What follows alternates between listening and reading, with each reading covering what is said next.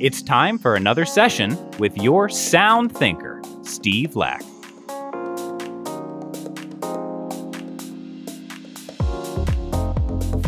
Welcome to the podcast. I'm your sound thinker, Steve Lack, an audio mixer, sound designer, and podcast producer, and I'm here to offer some practical advice to get your podcast started.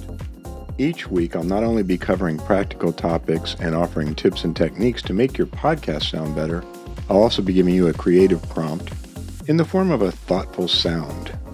Some weeks it'll be something abstract and sound designy, and some weeks it'll be a real world sound or ambience. Just like writers do when they're stuck for ideas, the goal is to trigger your creativity and get things rolling. Since sound triggers different thoughts and ideas in everyone, each listener will take away something different from the thoughtful sound of the week. That's coming up later in the show, but first, let's talk about microphones.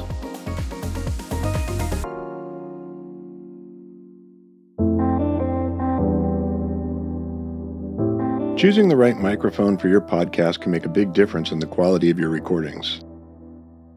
You'll have to consider your own unique situation when selecting the right mic, but the first thing you want to think about is your recording environment. If you'll be recording in a noisy environment, a dynamic microphone might be a better choice than a condenser mic, as dynamic microphones are less sensitive to background noise. If you're working in an untreated space like an office or a bedroom, the most forgiving type of mic is a dynamic mic. If you want the highest quality sound possible, your best option might be a condenser mic. However, if you're just starting out and you don't have a lot of experience with audio production, a USB mic might be easier to use and still provide acceptable sound quality.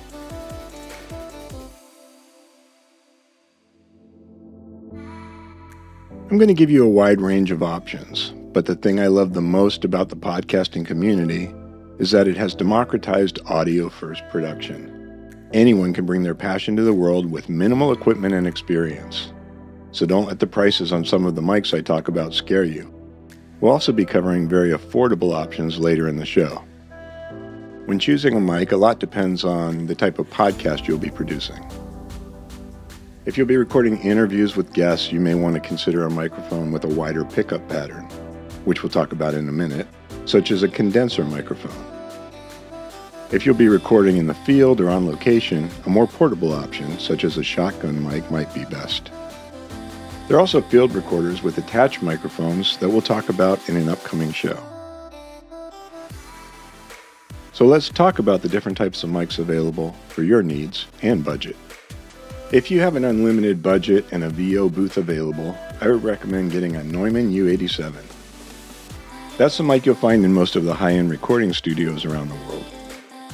They cost around 3300 US. Just wanted to throw that out there for anybody that wants to go in that direction. Now, mics for the rest of us.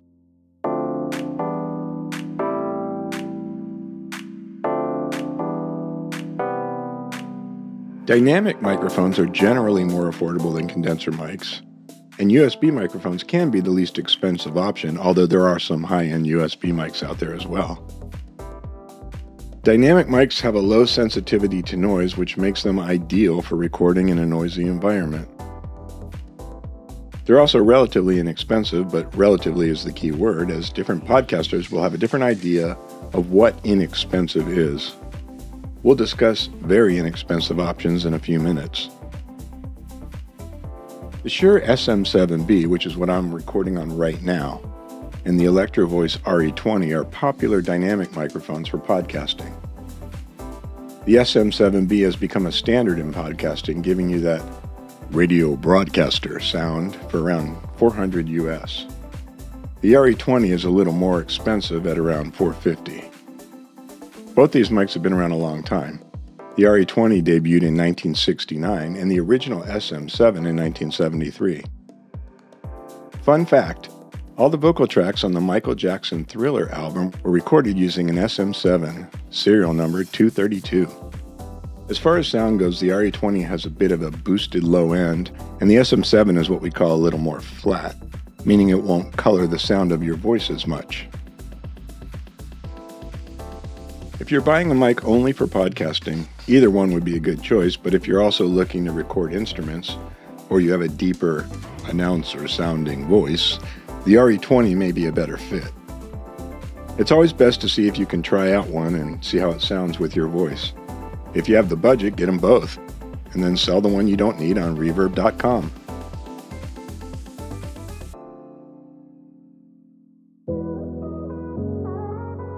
For these dynamic mics, I would also recommend an item called the Cloud Lifter. These mics tend to have a low power output, and the Cloud Lifter CLZ1 is designed to be the middleman between your mic and the preamp, giving you a higher output, which means it'll be louder, and eliminating extra noise that would be introduced if you just turned your preamp up. I'm using the CLZ1 with my SM7B to record this. This brings me to another issue with all of the non USB mics we'll be discussing today. You'll need an audio interface like a Focusrite Scarlett or an Audient ID14 to plug your mic into. We'll be discussing these in detail in an upcoming show. If you have a quiet recording environment and you have some experience with using microphones and recording, a condenser mic might be the best fit for you. Since they're more sensitive than dynamic microphones, they can pick up more detail, including every lip smack and breath, so you'll probably spend more time getting your sound in the mix when you're using a condenser but the high sound quality makes that time well spent. We'll be discussing mixing and post production techniques in a future podcast. Another difference from dynamic mics is that condensers require external power. Your audio interface will supply the necessary power, which is called phantom power or 48 volt power. Condenser mics tend to have a flatter frequency response, which means they capture sound across a wide range of frequencies with equal sensitivity. This makes them ideal for capturing the full range of sound in a recording. Due to their design, condenser mics can be more delicate than dynamic microphones. They're often housed in a protective shock mount to minimize handling and movement noise. Overall, condenser microphones are an excellent choice for high quality recording, where sensitivity and detail are important. I'm switching from my SM7 Dynamic with the CLZ1 Cloud Lifter to my Rode NT1G condenser mic now so you can hear the difference in sound quality.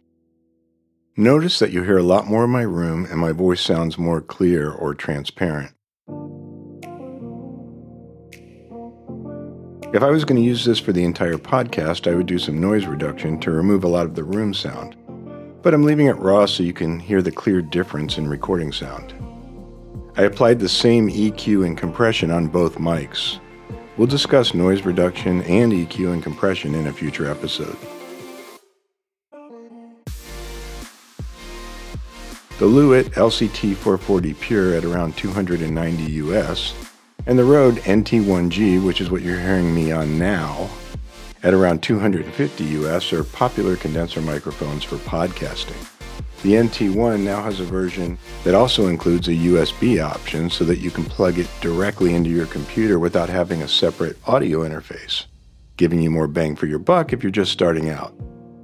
If you have a larger budget but not a U87 budget, check out the Neumann TLM 103 at around 1200 US. It's like a baby U87. If you don't want to spend over $300 for a mic plus an audio interface when you're just getting started in podcasting, a USB mic is the way to go. I'm recording this segment using a Rode NT Mini. USB microphones generally tend to be less expensive than XLR mics plus an audio interface, making them a popular choice for beginners and podcasters on a budget. There are a lot of options to choose from, and you can get a really good quality USB mic that sounds decent for under 150 US. USB microphones can be directly connected to a computer or other device with a USB port without the need for an external audio interface. They're designed to be easy to use and are plug and play, meaning you can start recording without having to install any special software or drivers. USB mics are also small and lightweight, making them highly portable and easy to take on the go. This makes them ideal for remote podcasting. Although USB microphones are generally considered to be lower in quality than XLR mics, There are many high quality USB microphones available that can produce excellent sound. Overall, USB microphones are a convenient and affordable option for recording audio directly to your computer. They may not offer the same level of sound quality as XLR mics and an external audio interface, but they're an excellent choice for those who want a simple and portable recording solution. Some of my favorite USB mics are the Rode NT1 Mini, which is what I take on the road with me and what you're hearing me record on now. You'll notice the difference in sound quality from the Shure SM7 and the Rode NT1G, but it's still a decent recording for nonfiction and interview type podcasting. The NT1 Mini retails for $99. There's also the Rode NT USB, which gives you a fuller, rounder tone for about 142 US. The Blue Yeti is a very popular USB microphone at $90 US, but to me, I feel like it picks up too much background noise and it's a bit harsh in the high mids. You can also find USB versions of the Shure SM7 called the MV7 that works great for podcasting and is 249 US, but eliminates the need for an audio interface. And the previously mentioned Rode NT1G, which has both XLR and USB connections. There'll be links to all of these mics in the show notes so you can do some comparative shopping.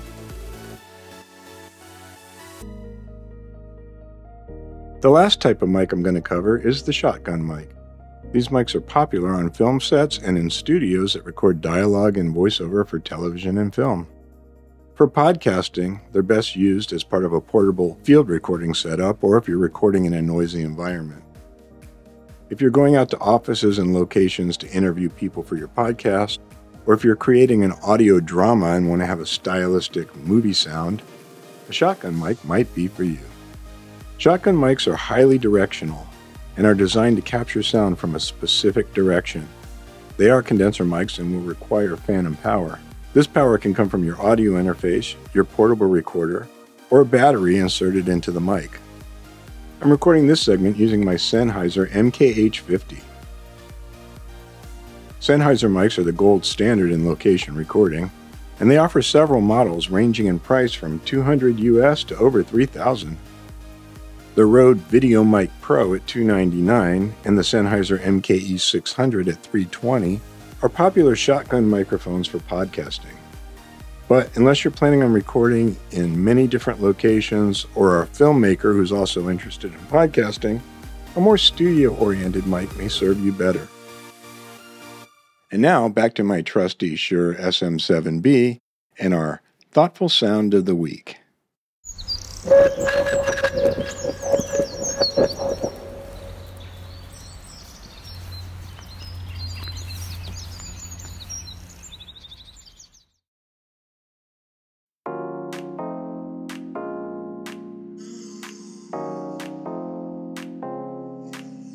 If you have any questions about any of the topics we covered in this podcast, you can always reach me at stevelackaudio.com, where you can also book a session or a meeting to discuss your audio needs. If you need more help picking out a mic, there are links to the products we've covered in the show notes, and some of them may pay me a small fee for referrals. However, that never influences my decision whether to recommend a product. You can use that list for some comparison shopping, or feel free to reach out directly to me and we can talk about your specific needs. If you have a podcast and would like help with recording, editing, and production, you can set up a meeting with me at stevelackaudio.com backslash booking. Next week, we'll talk about headphones. The SoundThinker podcast is produced by Steve Lack Audio. The Steve Lack Audio team offers consultation, recording, mixing, and sound design for podcasts, audiobooks, and television and streaming productions. Learn more at stevelackaudio.com.